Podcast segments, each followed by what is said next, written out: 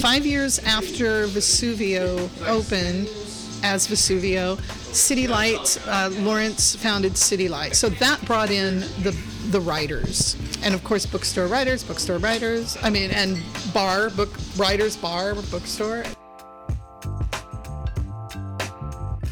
Welcome to Storied San Francisco, a podcast all about the people and places that make this city unique. I'm your host, Jeff Hunt. That was Janet Clyde, co owner of Vesuvio Cafe, one of my favorite SF bars. Janet is our guest on today's podcast. When we met to record at Vesuvio in late October, I was a little early, but Janet showed up right on time. She was immediately confronted by some issue at the place electrical or lighting, I'm not sure which. As the boss, she had to tend to that. No worries. I settled into the exact booth where, two weeks previously, I recorded with Vesuvio bartender Joanne Eliochi, which you'll hear next week. It's also the same spot where, six years ago, Rob Vell Smith and I sat down to record the very first episode of this podcast.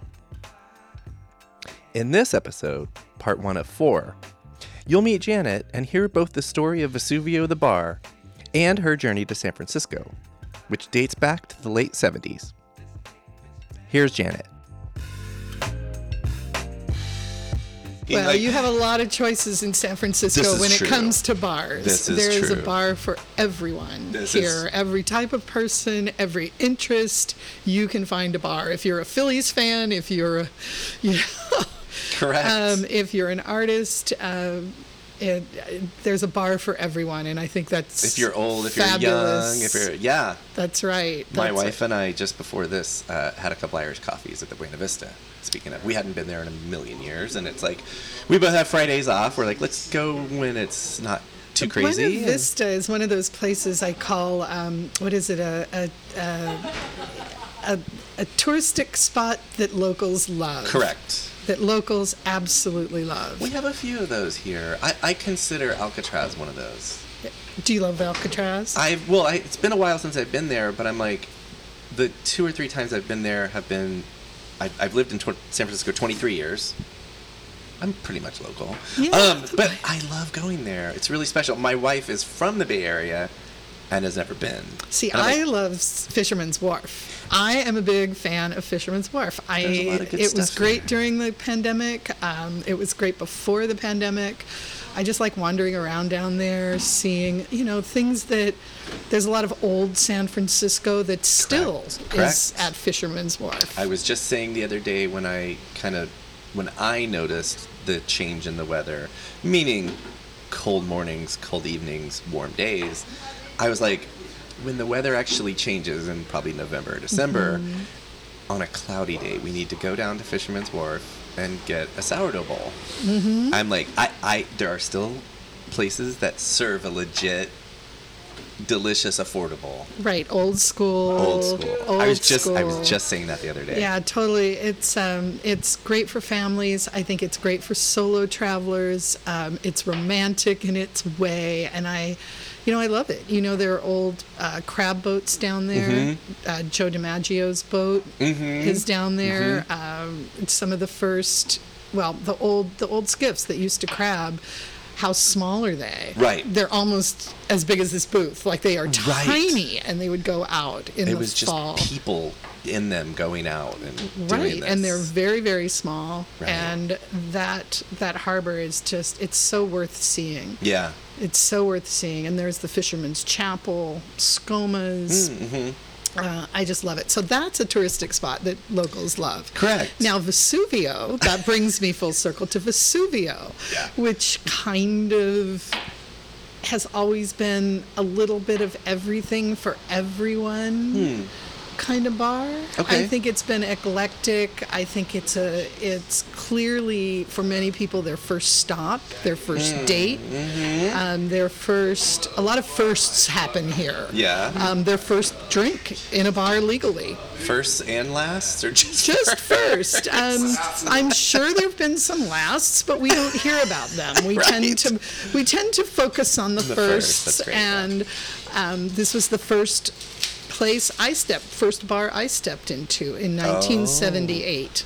So Holy. I was dropped off right in front of City Lights by a by a Navy officer. I was hitchhiking up from LA. He picked me up in Monterey, dropped me off there, and said, "Go in, ask, you know, ask for directions. They'll orient you."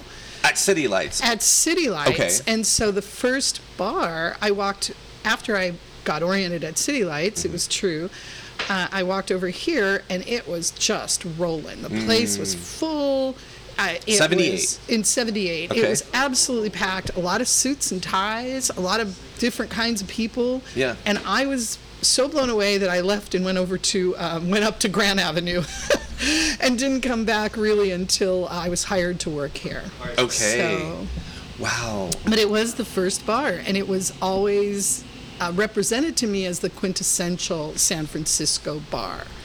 And even though we're not as old as other bars, we have over the years come to be known to be associated with San Francisco Yeah. for being colorful and whimsical and patronized by so many different people, Right. different kinds of people. Um, for instance, Paul Kantner of the Jefferson uh, Airplane was a big, big fan and had been coming here. I mean, he was born and raised here. Right, so, right. you know, he is part of that, you know, generational history of, of, of the bar. So, but he among many, many others. Yeah. So we have, so, you know, we appeal to so many kinds of people that it's, it's uh, pretty fascinating and we're pretty grateful for that for Yeah. being in this intersection of you know chinatown north beach downtown you know the barbary coast i mean Mm-hmm. we're really smack dab in the middle of what you know is the barbary coast functionally so Right, yeah. so again you know i think i think vesuvio I used to call it the welcome wagon, San Francisco's Oh. version of the adult welcome wagon. You, like know, you could come in, And there's also the wagon the- thing. well, bandwagon or on the wagon. On or off. we have tea. We have non-alcoholic options if you want to be Right, on the right, wagon. That's right, cool. right. But uh, but it's always been super um, hospitable, which is part of North Beach. Really, the character Yeah. of North Beach is is you know a hospitable All are welcome. very much, um, very much part of the Italian heritage of North Beach, part of the uh, the seafaring heritage of North Beach. Artistic too. Very much. That's right. That's Very much. It was On display. It was. It was uh, Henri Lenoir who bought the bar from the from Mrs. Mannetti, the Mannetti family. It was a restaurant, a Napolitan restaurant called Vesuvio. Right Um, here in this location. Right here in this location. The kitchen was in the back. Okay. And she. This is the original This is the original Vesuvio. business Yeah, the, that was the- here. Was- The original. Well, it was a bookstore. It was Oh. actually. It was actually. Let's go all the way back. Aca- Acavalli Books. It was the Books. first and old, it, the first Italian language bookstore on the West Coast. Okay. Is is I Cavalli, which moved to City Lights space Ah. when it became when it turned into the restaurant. They moved to City Lights space and then they moved up to Columbus Avenue. Okay. And if you go to it's on Stockton Street, and if you walk in, there's some wonderful photographs of City Lights and Vesuvio as, As as Icavalli uh, Italian books. Do you know when they opened here as a bookstore? I don't, but I do know that on January 1st, and I f- forget the year, when Mussolini gave his famous uh, New Year's Day speech. okay. The it it was a bookstore, and we have a wonderful photograph of men in their overcoats and their fedoras standing out on Columbus Ave, like around to hear On the listen radio, to on the this wireless. on the radio. That's Yeah. right. Listen to Mussolini's Probably the 30s speech. then. Oh yeah, it was before 30s World. War II. I don't want to jump ahead, but you all just celebrated 75 years as a bar? As a bar. Got as it. a bar. Okay. Because we have not done the research to find out when Mrs. DiMartini turned it in, you know, beca- when it became an Italian restaurant. And there was some contention, you know, well, we didn't buy it. It's like, well, yeah, you did. And Henri actually had a naming contest Oh. to change the name. He was like, okay, let's change the name from Vesuvio, From to what do you want? You know, do- Right. call it Henri's, call it Henri Lenoir's, call it Henri Lenoir's Vesuvio. Well, fortunately, fortunately, Better Sense won out, and they did not change the name. I think it's because maybe Henri didn't have the money to change Oh, the change the name, sign, and- and- and then- right, and to the cha- DBA, yeah. right, Yeah. to do all that Yeah. work. Yeah. So, so fortunately for us, uh, the the name remained and fortunately for us, but Henri was a Swiss, uh, Swiss, what is French Swiss uh, bon vivant. Oh yeah, okay. Bon and, vivant. and he's who opened the restaurant or the bar? He is the one who bought the bar. Bought he bought the business from Mrs. DiMartini, Who ran the restaurant? who ran the restaurant, Got and it. then it became a bar. And his friends, he was a painter, and by love, and so his friends always, a you know, he was tending bar at different places. In fact, he had art shows at Specs, Oh. and he was hosting art shows at Specs. Had a falling out, Oh, had a falling out. Sure. But it was very successful um, and s- ended up over here owning this place as a as a hang for It's his such like a artistic friends. almost really- Shakespearean. it was a Like, hang I'll for- open across the street. It's very, you know, and it's Sure. very normal, right? It's Sure. very normal. It's, uh, you know, people work in one bar and decide to open their own bar. Mm-hmm. And that has happened over the years in San Francisco all over. And uh, in other parts of the world, I, I feel like it's a human thing. It is. Well, yeah. To, to, That's to- like Shakespeare. Found, like Shakespeare. found your own spot. And Right. Found your own spot. So he, and it's a little bit of like Oh. you know look across the street thing. human nature, you know, human yeah. nature to like, siblings almost. yeah, like sibling rivalry. healthy competition. How you don't That's like it here, it. you can go right across the street and open your own. Yeah. And that's kind of what he did. Okay, so bookstore, and what was her name that ran the restaurant? Mrs. Mannetti. Mrs. Mannetti. Is the kitchen still back there? No. No, okay. No, that's long, long gone. gone. But then Henri mm, tur- took what was a restaurant, this space, and made it into a bar, roughly like 1948. Yes, 1948. That's right. That's right. I did. 1948. I, I did the. I did the, me. the sobriety test. That- I, I did. I was like 75. failed. well, I just turned 50. Oh. That helps. And then I was just like 25 from that. Right. 48. so yes, 48, and then he ran it for many years successfully, uh, very successfully. As just Vesu- as just Vesuvio, Vesuvio. just as Vesuvio, and it it in the well, okay, so he ran it very successfully from the 40s through the 50s. In the early 60s, with the Vietnam War, things started to change. Mm-hmm. I'm not the Vietnam War. The is it? Well, it was Korea in, in There the was 50s the Korean and then War.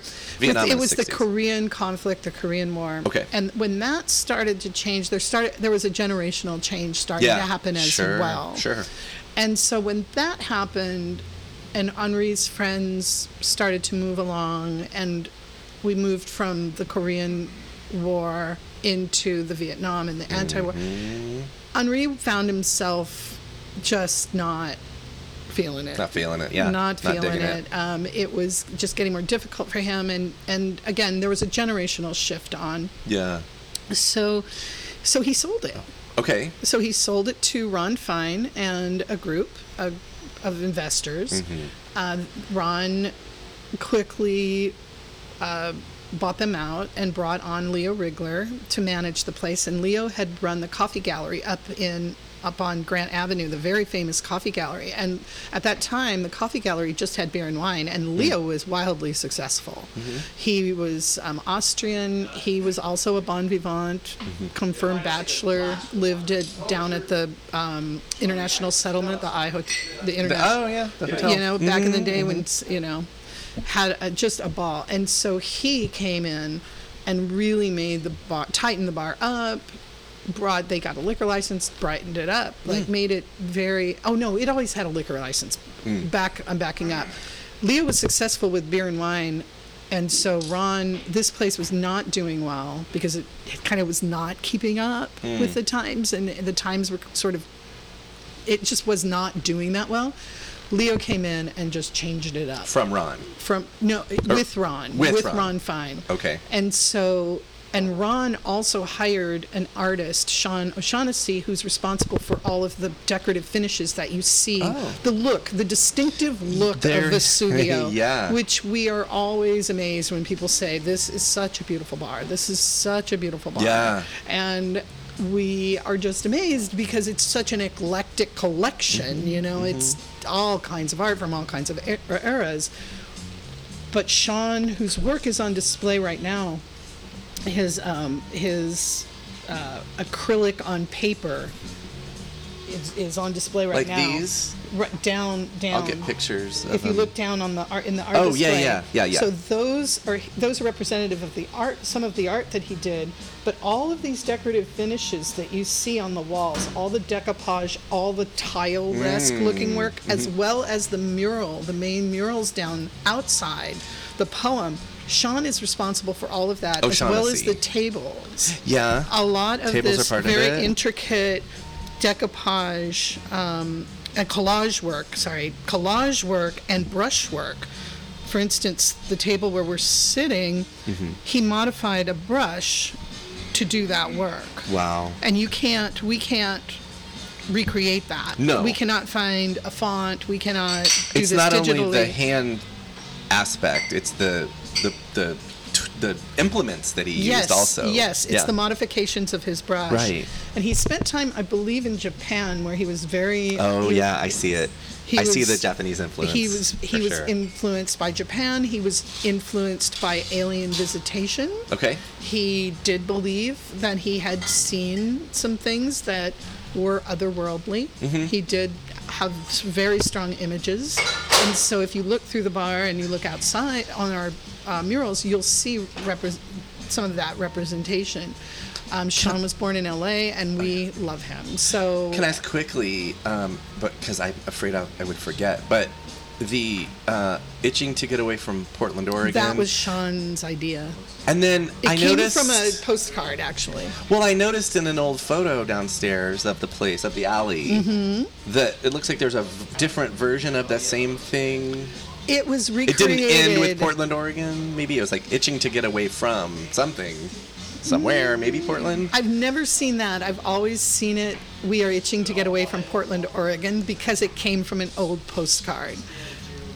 Is that all you know about? Because I'm like, what the heck?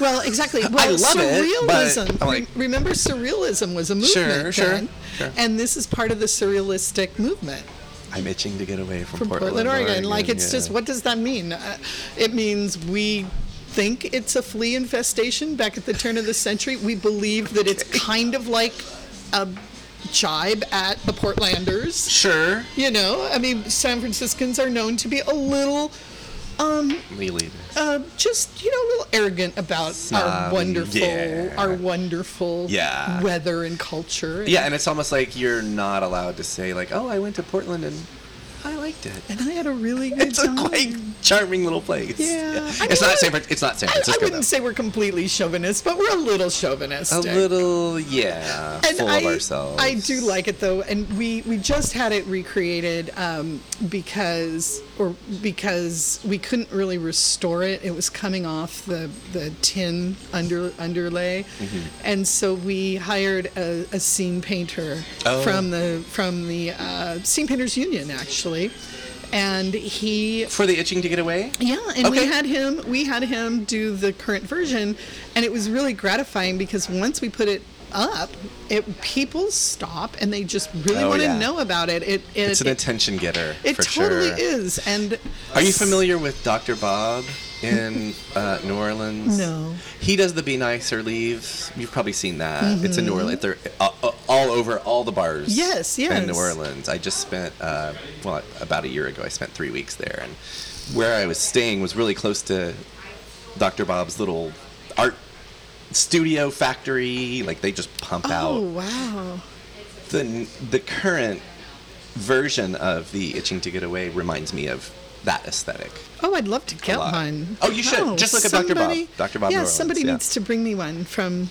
I'll do it. Oh, Definitely, bring me one. We'll put it, It gives up. me incentive to go to New Orleans. because we've got beware of pickpockets and loose, Loose women, women. and that came from mm-hmm. New Orleans. I So could- yeah. yeah, we love it we love when people people show up with things, and so over the years we've tried to both maintain the original finishes and look of Vesuvio, but also That Shauna, Shaughnessy that Shawn O'Shaughnessy created. Yes, and he Okay. Hmm. also worked at other restaurants. There, other other restaurants and other bars uh, around. I believe some of his work is at Red's Java House. Oh, yeah. That makes sense. To date, um, but it's definitely not as in good a condition. We. But we've added to our collection over the years, Sure. and we do get new work, and I'm Yeah. really proud of that. You know, I'm really proud of the people who are interested in in the beat movement, but in art in general.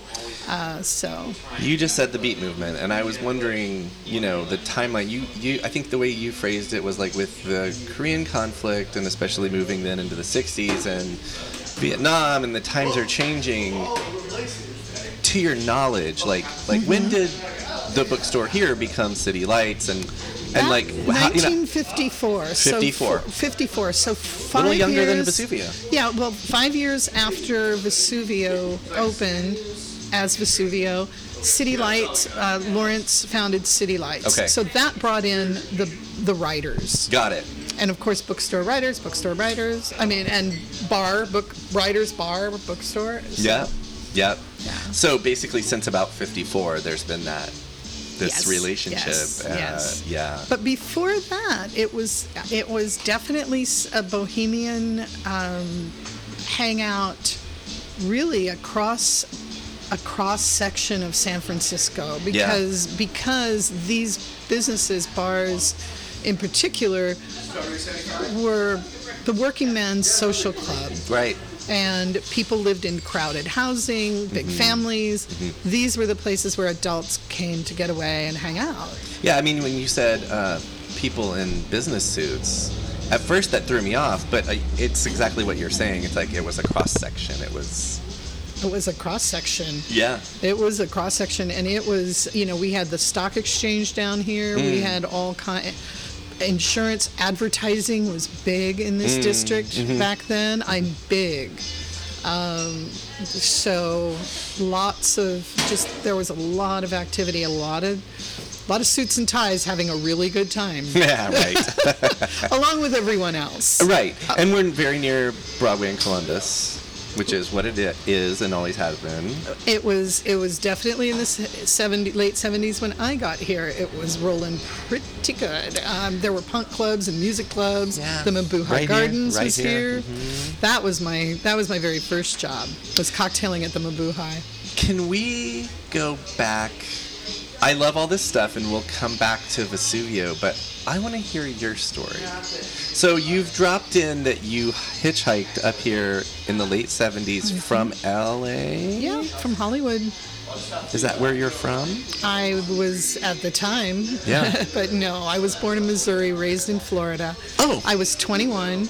I had had my heart broken on, you know, in Hollywood. Mm-hmm. And I thought, I don't want to work here. There's no profession that's attracting me at all. Okay. Or that I want to put down roots in. Mm-hmm. Um, I was not, I did not think the social organization was healthy for me because Hmm. I was raised in Florida on the beach with lots of different kinds of people, with NASA, the space industry. Okay, so up near that yeah, Cape Canaveral area. So I was raised with people who traveled all over the world and had Right. different kinds of jobs, and Right. and Los Angeles was very much a company town. So unless you wanted to hmm. kind of work in any of those the industries the that industry. are big there, right. right? Were you there with your family or on your no, own? No, I was on my own. Okay. I was on my own, and I, I just, I found it. I found people just hung out with others of their kind, and there wasn't a lot of cross mixing of. Clickish, what we call clickish now, Yeah, or I, I, I just think organized around what you do, your interests, common Sure, interests, and sure. I,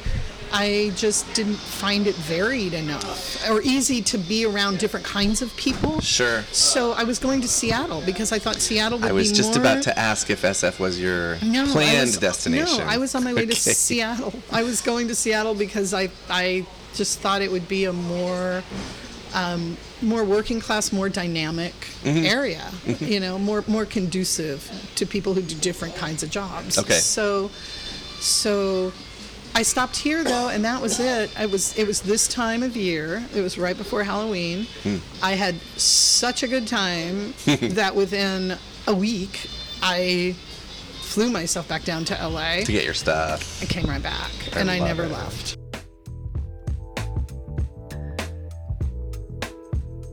That was Janet Clyde, co owner of Vesuvio Cafe. We'll be back Thursday with Janet for part two. Look for that episode wherever you get podcasts. Music for Storied San Francisco was produced, performed, and curated by Otis McDonald. Michelle Kilfeather does original photography for us. Aaron Lim of Bitch Talk Podcast is our contributing producer. And the show is produced and hosted by me, Jeff Hunt. Now in our sixth season, we have more than 200 episodes available on our website, storiedsf.com, or wherever you listen to podcasts. If you're able to, please rate and review the show, and drop us a line at storiedsf at gmail.com. Thanks for listening. Keep rejecting those silly doom loop narratives about our city. Stay wacky, weird, healthy, and creative. And we'll see you next time on Storied San Francisco.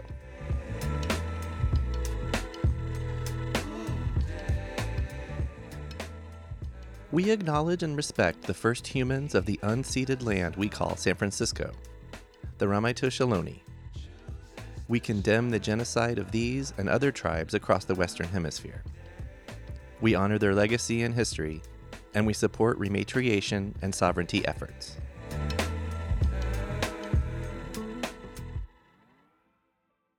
This podcast is a proud member of the BFF.FM podcast network.